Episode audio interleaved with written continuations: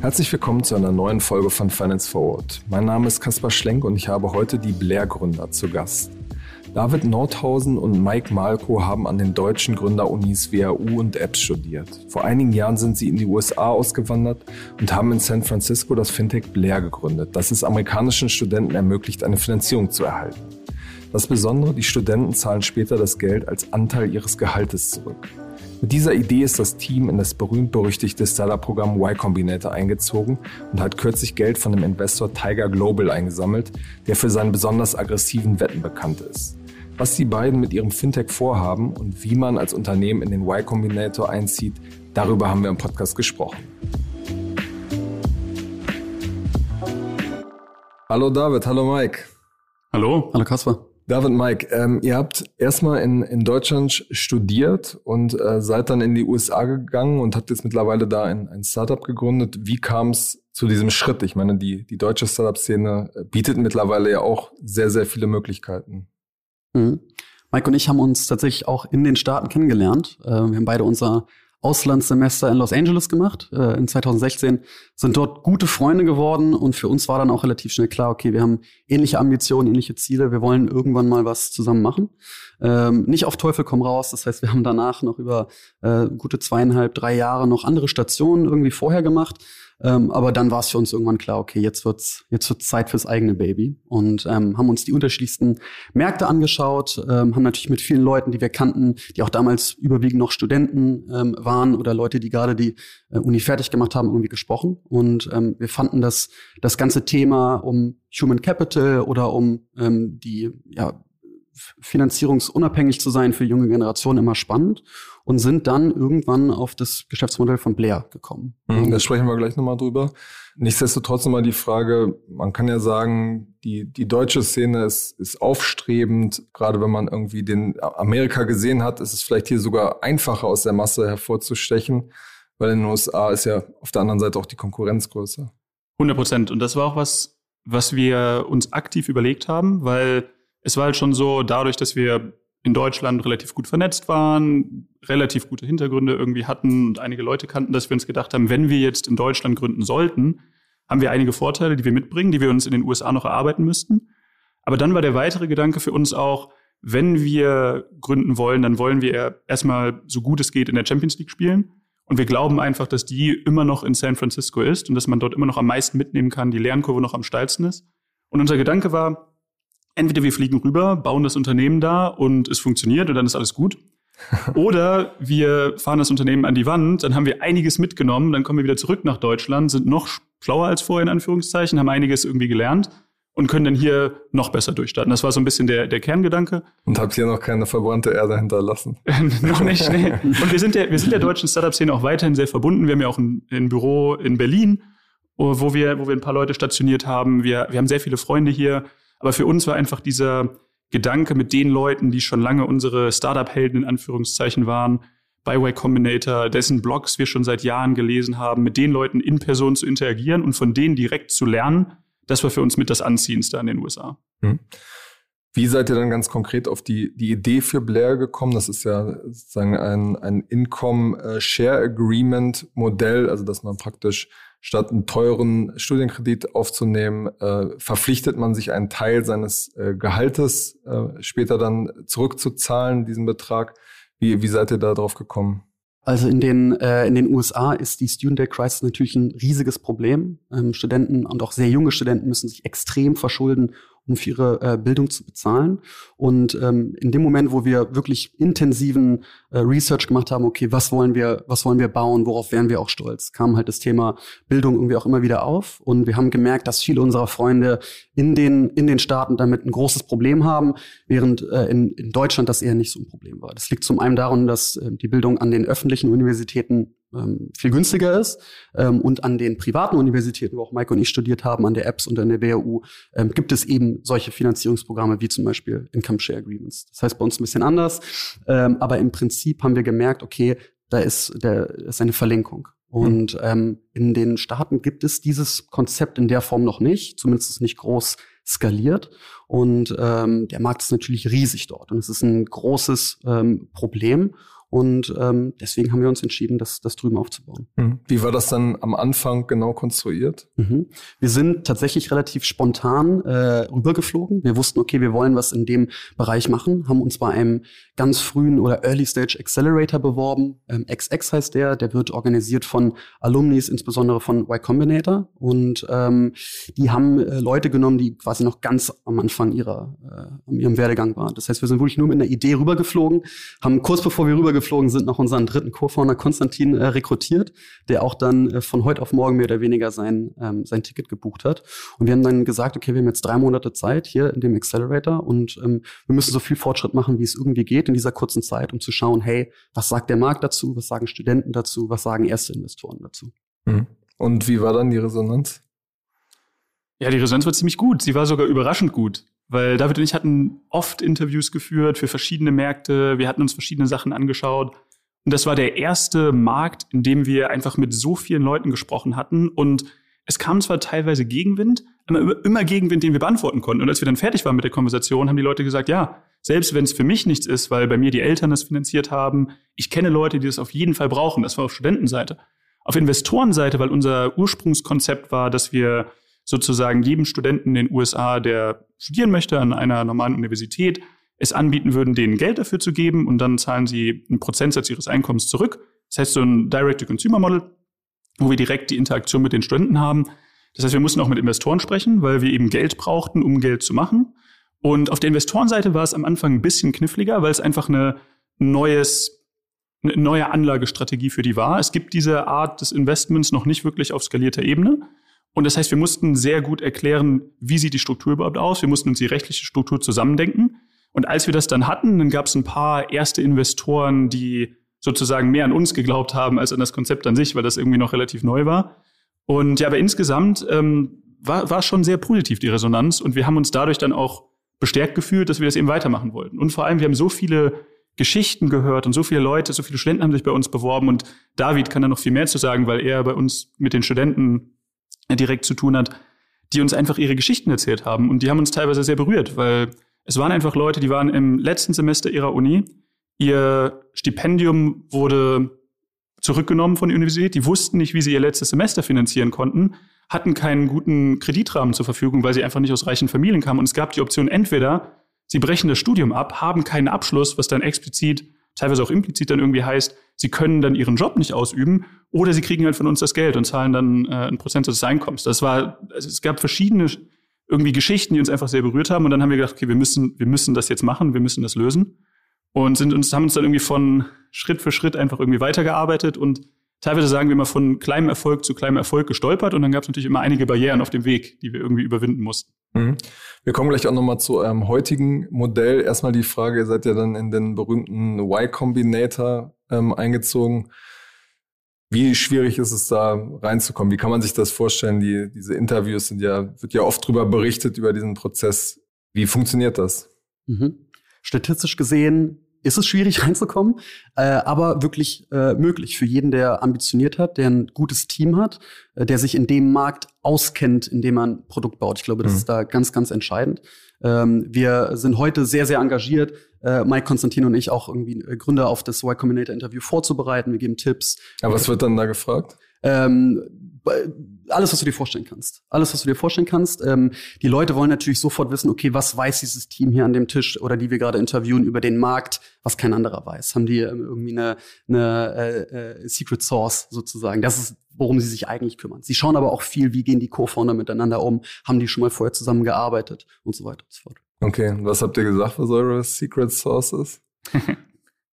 ja, also ähm, um, um das noch zu ergänzen, vielleicht auch erklärend, es ist ein 10 Minuten Interview. Vorher muss man noch ein paar Fragen beantworten und man wird dann erstmal zu einem Interview eingeladen und am Anfang werden die meisten schon ausgesiebt. Das heißt sozusagen die, die Durchflussquote von Bewerbung zu Interview ist nochmal um einiges niedriger, als dann von Interview zu wirklichem Angebot zu YC reinzukommen. Und das Interview an sich sind 10 Minuten wirklich einfach nur Frage hinter Frage. Und man hat ungefähr 10 bis 15 Sekunden, um jede Frage zu beantworten und dann fallen sie einem schon wieder ins Wort. Und es sitzen drei Partner vor einem Zumindest war das so, als die Interviews noch in Person waren. Mittlerweile finden, findet Y Combinator ja wegen der Covid-Situation remote statt und deswegen sind meistens nur zwei Partner in dem, in dem Zoom-Interview. Aber du kannst dir so vorstellen, du sitzt da und du wirst einfach mit Fragen bombardiert. Und du musst so schnell wie möglich die Frage konkret beantworten, weil je mehr Kontext die OSC-Partner bekommen, desto mehr können sie von ihrer mentalen Checkliste abhaken, so haben sie es uns erklärt. Sie haben halt für jedes Businessmodell so eine mentale Checkliste. Und das aller, aller, aller Wichtigste ist erstmal simpel zu erklären, was man überhaupt macht. Weil die USC-Partner, die haben im ersten Interview haben sie jemanden, der äh, versucht, äh, irgendwie ein neues SaaS-Business zu bauen. Danach kommt jemand, der Krebs heilen will und danach kommt jemand, der ein neues Blockchain, neue Blockchain-Währung irgendwie aufbaut. Das heißt, sie haben so viel äh, Wechsel vom Kontext, dass man, das Allerwichtigste ist, wenn du in der ersten Minute erklärst, was man überhaupt macht. Und man denkt jetzt, das hört sich einfach an. Aber es ist teilweise gar nicht so einfach. Man wirft zu viele Fachwörter um sich. Und die OSC-Partner sind logischerweise schlau. Sie kennen Startups besser als viele andere Leute. Aber sie müssen erstmal verstehen, was man macht. Und dann kommen die spezifischeren Fragen. Und ich glaube, das ist enorm wichtig, dass man Klarheit schafft und dass man dann zeigt, dass man die Fragen, die sie stellen, so gut es geht, knapp beantworten kann. Okay. Was war da die schwierigste Frage? Also, ich glaube, wir hatten uns insgesamt relativ gut vorbereitet. Wir konnten die meisten Fragen gut beantworten. Ich glaube, eine Sache, die uns dann nach dem Interview richtig gewurmt hatte, war, dass wir uns, wir hatten uns drei Sachen aufgeschrieben, die wir unbedingt nennen wollten und hatten eine davon im Eifer des Gefechts komplett vergessen. Und Konstantin war damit relativ okay, aber David und ich haben uns komplette Sorgen gemacht danach. Was und war das? ähm, also ein Ursprungsmodell war, ja, wie gesagt, dass wir diese zwei Seiten hatten. Wir hatten die Investoren auf der einen Seite und die Studenten auf der anderen Seite. Und äh, wir hatten nicht erwähnt, dass wir vorhatten, die Investoren an den jeweiligen Universitäten äh, sozusagen über Alumnis anzusprechen und dann auch in einem Art Netzwerk zu kombinieren, was damals eine der schlauesten Arten und Weisen war, wie wir an Investoren gekommen sind und hatten es einfach in dem Interview nicht erwähnt, was wir damals dachten, äh, sehr fahrlässig von uns war. Das hat dann ja irgendwie doch funktioniert. Ich glaube, eine Sache, die uns unser Partner danach auch gesagt hat, was, was sie bei uns gesehen haben, war A, dass wir sehr viel Fortschritt in sehr kurzer Zeit gemacht haben. Und was ihnen sehr gut gefallen hat, war die allgemeine Art, der, der Art, die Art und Weise, wie wir miteinander umgegangen sind. Sie haben einfach gemerkt, diese Leute sind vor drei Monaten nach San Francisco geflogen, hatten noch nichts, leben momentan in einer Wohnung und ähm, teilen sich sogar das Bett damals noch.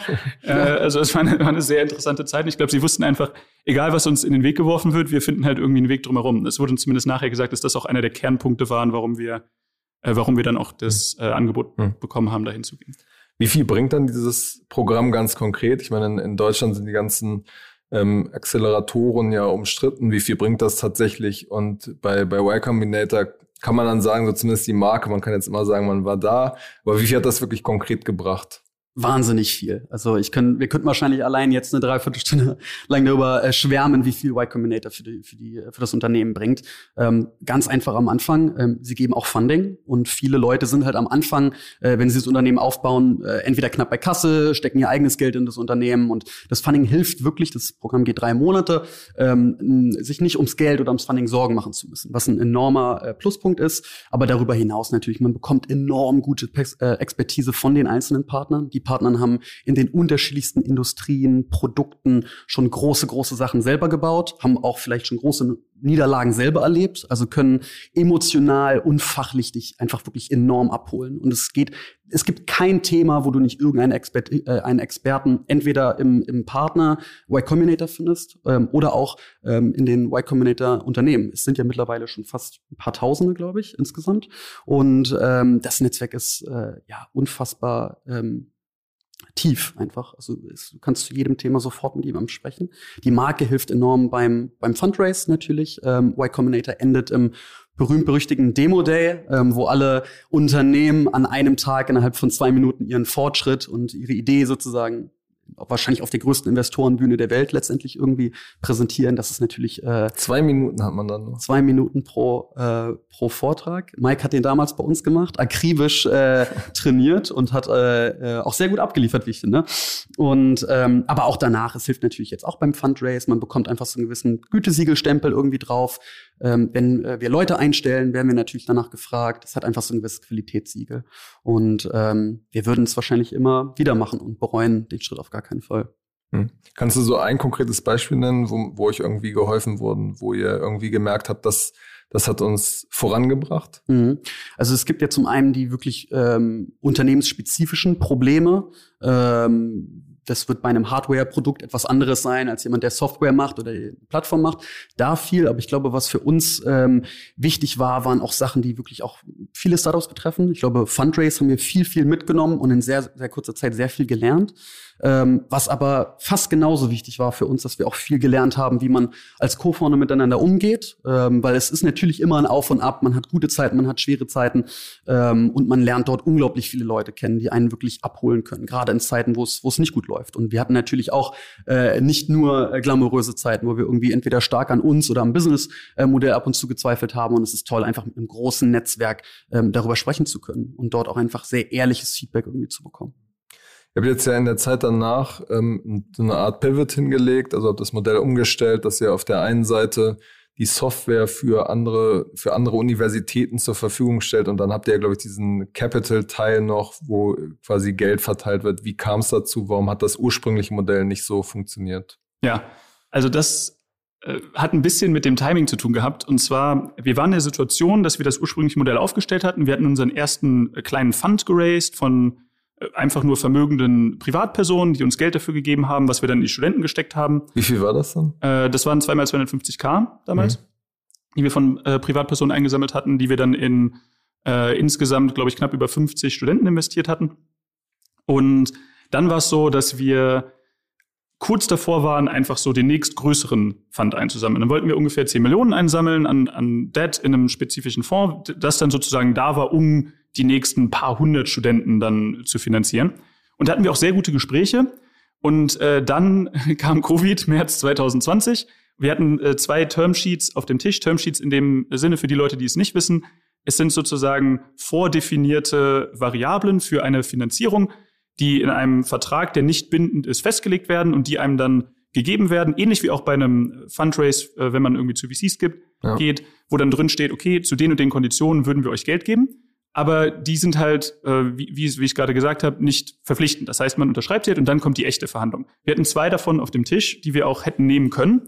Dann kam Covid. Der eine Fund, mit dem wir gesprochen haben, ist wegen Covid pleite gegangen. Okay. Und der andere Fund hat uns gesagt, ja, gut, ihr könnt in sechs bis, sechs bis neun Monaten wiederkommen, weil unser ganzes Portfolio geht uns gerade flöten.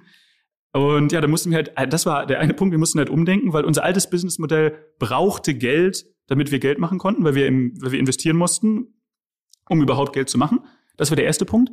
Und der zweite Punkt ist, wir hatten immer wieder verschiedene Bildungseinrichtungen, die uns gefragt haben, können wir euer Produkt benutzen und es einfach unseren Studenten anbieten. Und damals hatten wir immer gesagt, nein, wir wollen uns fokussieren, weil Fokus ist eine der wichtigsten Sachen, die man im Startup hat.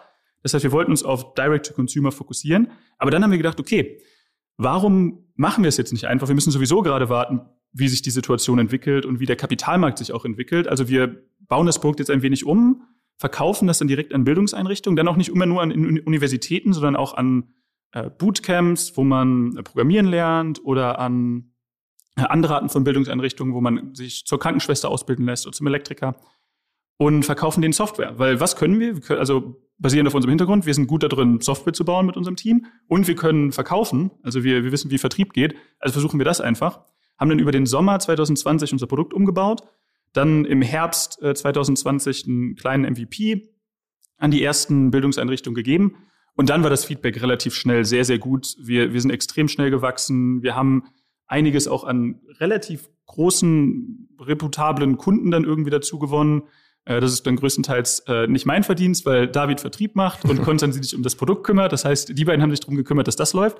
Und in der Zeit war ich dann damit beschäftigt, Kapital wieder ranzuholen, weil wir uns gedacht haben, dieses Kerntechnologieprodukt ist enorm gut und das ist auch immer noch der Kern unseres Produktes. Allerdings hat es einen enormen Vorteil, wenn wir auch Zugang zu Kapital bieten können. Aus zwei Gründen. A, ermöglicht es uns, relativ große Kunden einfach zu uns zu holen, weil wir denen sozusagen das Kapital anbieten können, noch schneller zu wachsen, indem sie uns ihre Income Share Agreements verkaufen in diesen separaten Fonds und das Geld dann selbst nutzen können und es einfach zu reinvestieren.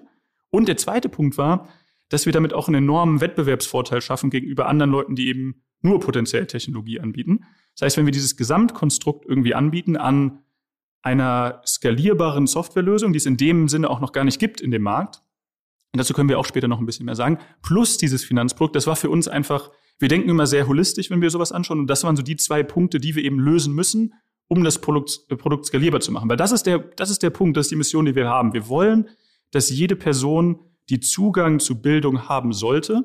Es soll nicht an den Finanzen scheitern. Und wir mhm. glauben einfach, dass traditionelle Kredite da einfach nicht helfen, weil eben, es gibt eben Leute, die unterprivilegiert aufgewachsen sind, die keine, in den USA nennt sich das Credit Scores. In, in Deutschland wäre das Schufa. Genau, wollte ich gerade sagen. In Deutschland wäre Schufa irgendwie das nächste Äquivalent. Und es gibt einfach Leute, die wachsen nicht mit Kreditkarte auf oder deren Eltern hatten eben nicht die Möglichkeiten, ihnen einen guten Credit Score zu leisten oder zu liefern.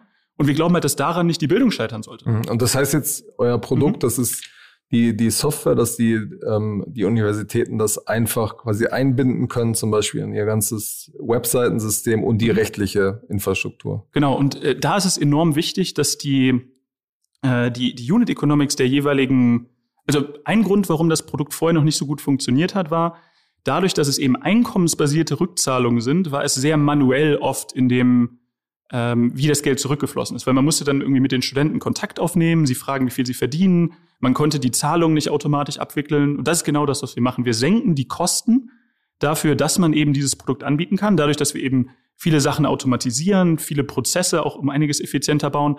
Und je geringer die Kosten sind dadurch, dass wir diese Software haben, desto einfacher können Universitäten oder andere Bildungseinrichtungen das auch anbieten. Und wenn wir dann zusätzlich noch das Kapital geben, um den Anfang sozusagen zu puffern, damit die Universitäten und Bildungseinrichtungen es sich auch leisten können, das zu machen, dann schaffen wir es, dass das Produkt fußfest.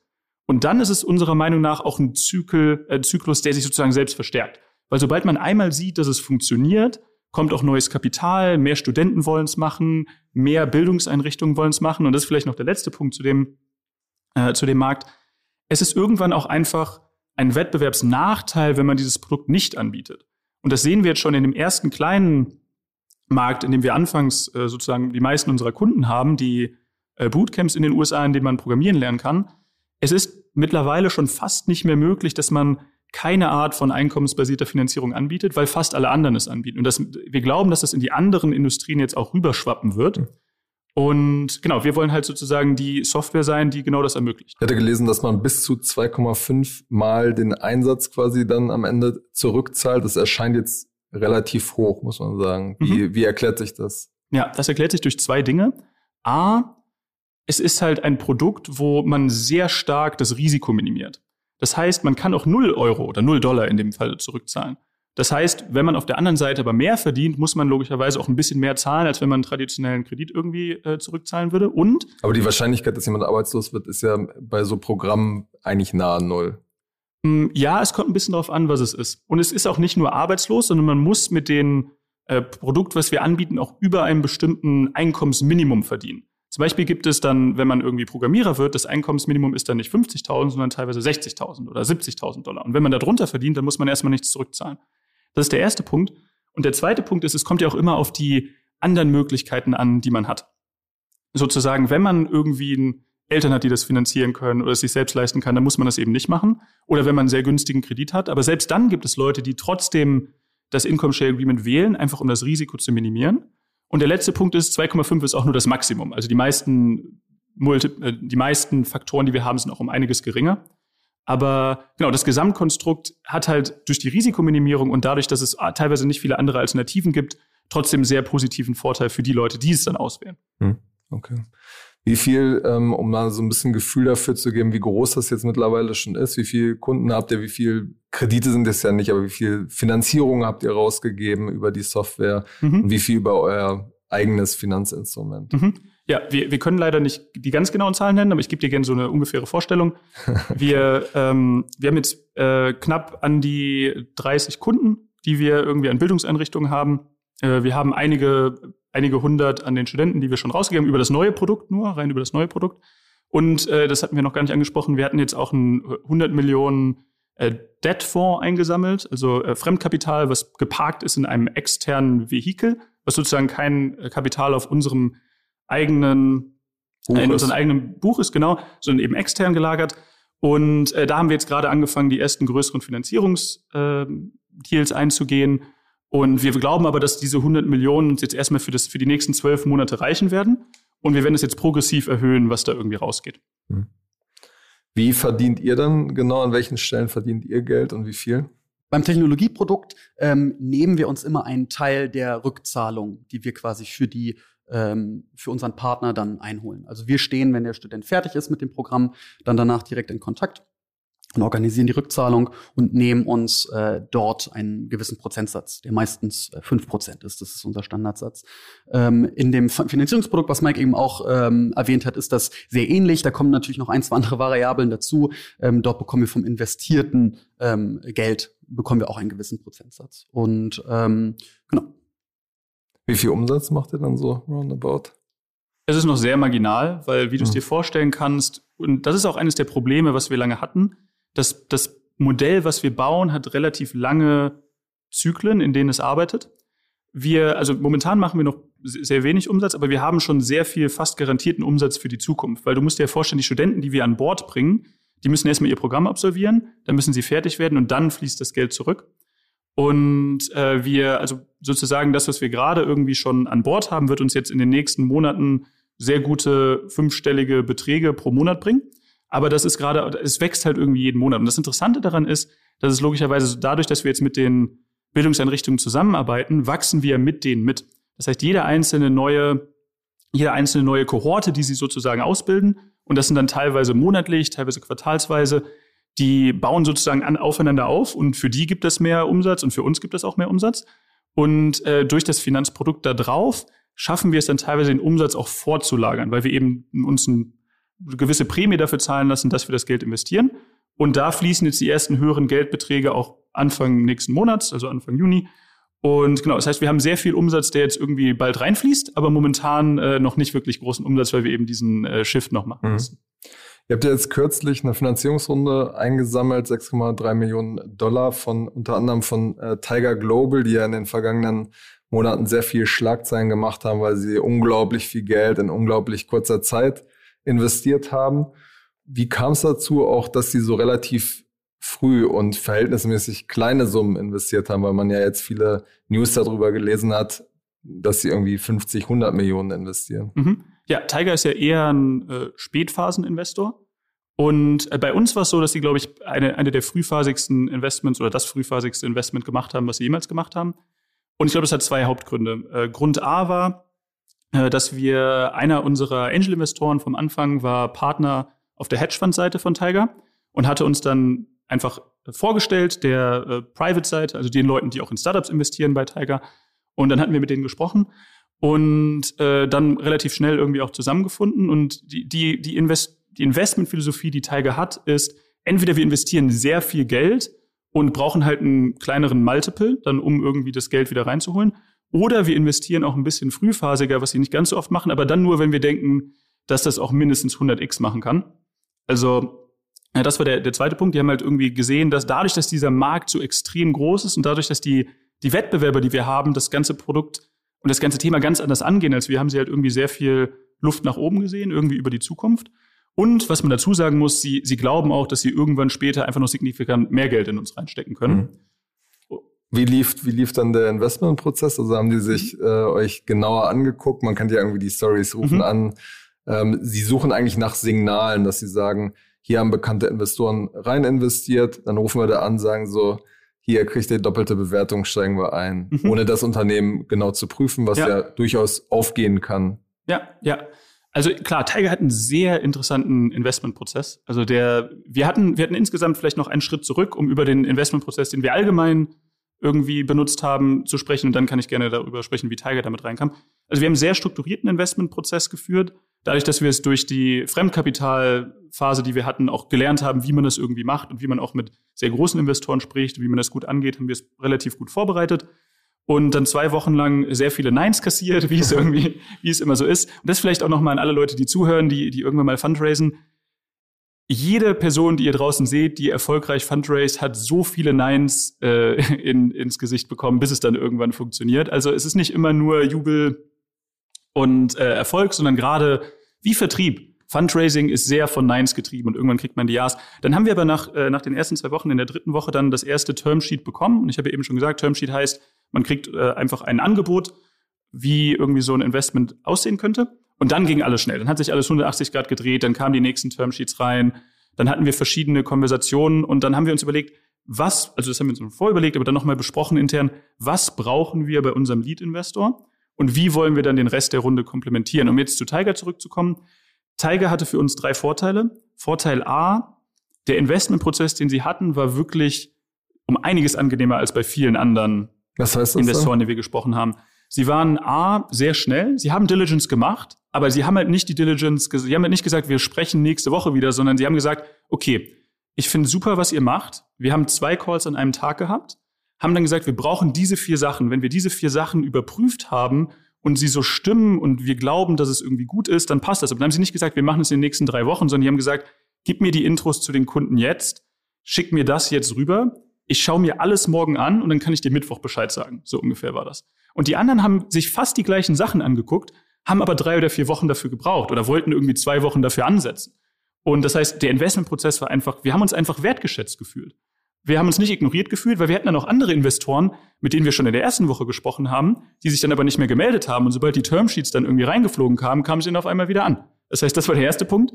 Der zweite Punkt war dadurch, dass wir ein Fintech sind, gibt uns Tiger halt auch enorm viel Strahlkraft an der Wall Street, weil jeder den Hedgefonds von Tiger kennt. Das heißt, es wird sehr hilfreich für uns, ist jetzt schon hilfreich geworden in den paar Wochen seitdem, um uns Türen zu öffnen, die uns anders nicht geöffnet werden könnten. Ist natürlich immer die Frage, wie lange die Strategie äh, gut geht. Ne? Auf Tigers Seite meinst du? Ja, also bei Softbank war es ja auch so, dass sie Hm, zwischenzeitlich äh, die Marke dann nicht mehr so gut war. Mittlerweile ist es ja wieder ein bisschen besser. Klar, also ich glaube, das ist immer Trend und Kontertrend. Also ich, es wird irgendwann schlechte Nachrichten geben, weil irgendein großes Investment von Tiger irgendwie vor die Hunde gegangen ist. Aber ich glaube, mittelfristig haben sie schon einige Vorteile im VC-Spiel und es wird, also ich glaube, andere VCs werden sich anpassen müssen und teilweise schneller sein müssen.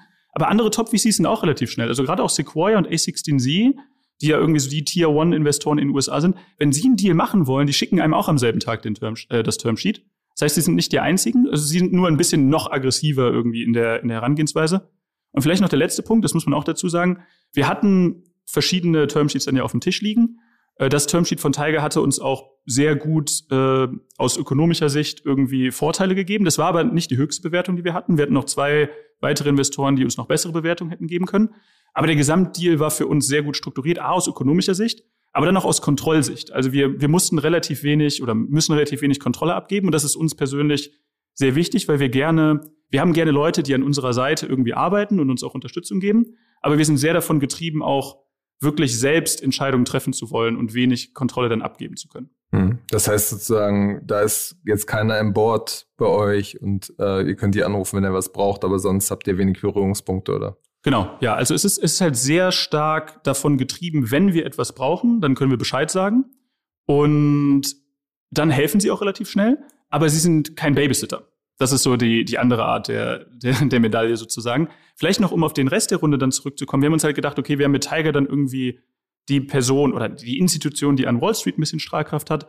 Und wir hatten ja das Glück, in Anführungszeichen, dass wir durch Y Combinator und durch die anderen Investoren, die wir vorher schon an Bord hatten, auch sehr viel Kontext und sehr viel Input auf der Startup-Seite hatten. Wir haben sehr, sehr engen Kontakt mit unserem YC-Partner Tim Brady und wir haben uns dann ja auch noch andere Investoren in der Runde dazugeholt, die ein bisschen enger mit uns zusammenarbeiten werden. Ein Beispiel auch als, als europäischen Investor, als einer der europäischen Investoren, die wir an Bord geholt haben, als einer der wenigen 468 Capital ist Alexander Kuttlich und Co. äh, genau, Flo Leibert ähm, und Alex und Ludwig. Aber mit Flo hatten wir damals 2019 schon gesprochen.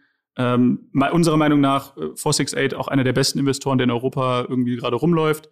Und äh, wir, wir haben uns halt versucht, irgendwie ein holistisches, ein holistisches Konstrukt zu bauen, was wir irgendwie dabei haben. Und was wir auch dazu geholt haben, wovon wir sehr große Fans sind, sind spezifische Personen, also oft Startup-Founder, die uns bei bestimmten Sachen unterstützen können. Zum Beispiel haben wir jemanden dabei, äh, Sam Hodges, der bei uns auch im YC-Batch war, der sein letztes Fintech an die Börse gebracht hat und jetzt mittlerweile ein anderes sehr großes Fintech oder Insurtech baut. Äh, einer der YC-Gründer, Trevor Blackwell, hat bei uns früh investiert. Und wir haben uns einfach Leute dazu geholt, die uns bestimmt in bestimmten spezifischen Bereichen Input liefern können. Und haben uns das dann so zusammengesucht. Wenn ihr jetzt mal so ein Jahr oder anderthalb Jahre vorspulen könnt, wo steht ihr dann ganz konkret, wenn wir uns vielleicht mal wieder treffen hier? Hoffentlich in vielen weiteren Märkten. Also für uns ist jetzt wirklich äh, 2021 wird auch intern so genannt, äh, das Jahr des Wach Wachstums, äh, Year of Growth äh, auf Englisch. Ähm, Im letzten Jahr haben wir wirklich viel aufgebaut und wir mussten ja auch pivoten. Und äh, dieses Jahr wollen wir wirklich aufs, aufs Gaspedal drücken. Aber neue Märkte als auch neue Länder oder? Neue, äh, neue äh, Industrien eher. Also Mike hat ja eben erzählt, wir haben uns am Anfang insbesondere auf Bootcamps fokussiert, die im, ähm, im Programmieren, im, im Data Science und so weiter und so fort unterwegs sind. Ähm, es gibt noch so viele andere Bildungseinrichtungen, ähm, die wir noch äh, erobern können. Ähm, der ganze medizinische Bereich ist unfassbar groß. Ähm, jetzt während Covid natürlich auch mehr gefragt als denn je. Äh, dort ist viel zu holen. Es gibt noch andere Industrien, die von Bildung auch vielleicht ein bisschen weggehen, gerade wenn es irgendwie um generelles Karriereplan irgendwie auch geht, wenn es darum geht, den nächsten Karriereschritt irgendwie zu finden. Es gibt unfassbar viele Headhunting-Agenturen beispielsweise oder Plattformen, die dir einfach generell dabei helfen, besser in Interviews zu werden, das, äh, den CV aufzubauen. Also es gibt unfassbar viele Möglichkeiten, ähm, wie wir unser Produkt an den Mann bringen hm. können. Ähm, Könnt ihr euch denn vorstellen, nach, nach Deutschland zu expandieren? Äh, Code University zum Beispiel oder WHU-Apps haben ja auch ähnliche Modelle. Langfristig ist das irgendwann sicher vorstellbar. Du hast ja gerade gefragt, was machen wir in einem Jahr oder in mhm. anderthalb.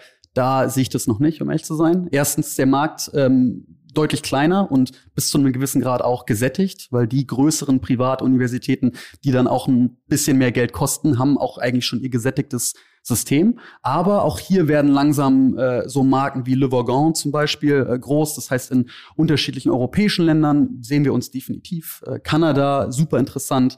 Man muss aber leider sagen, dass unser äh, Produkt natürlich auch sehr komplex ist. Ähm, wir haben irgendwie mit Finanzämtern zu tun. In äh, Europa ist es so, wenn wir in drei unterschiedliche Länder gehen, müssen wir auf einmal mit drei unterschiedlichen Finanzämtern äh, uns rumärgern, in Anführungsstrichen.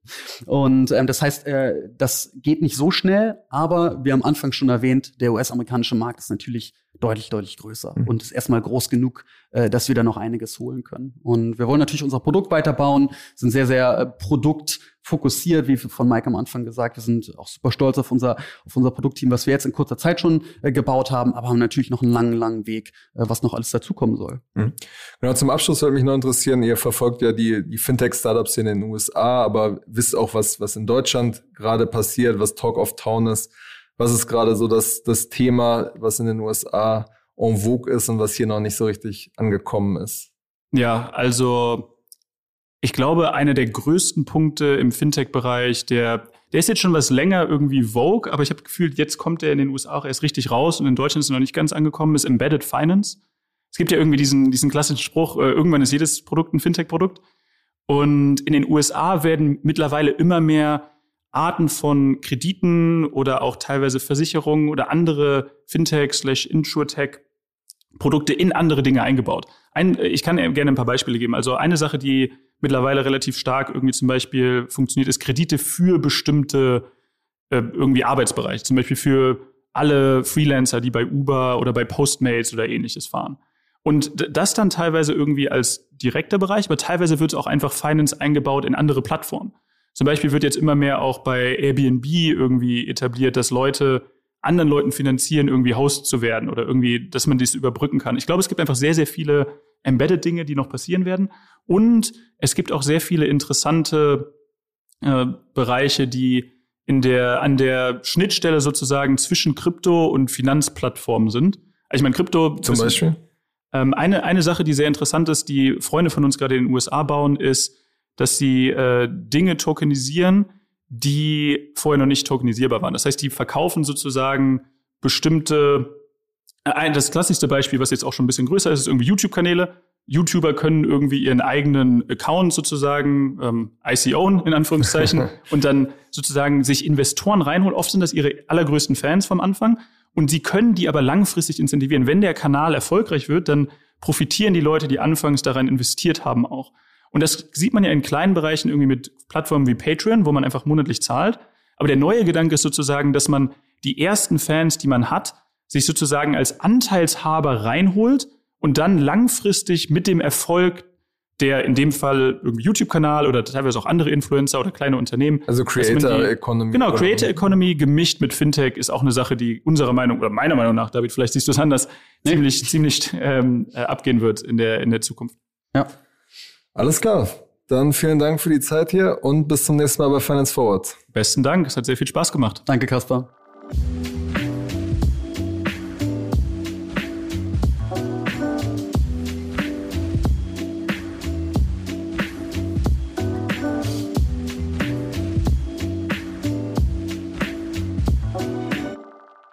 Dieser Podcast wird produziert von Podstars bei OMR.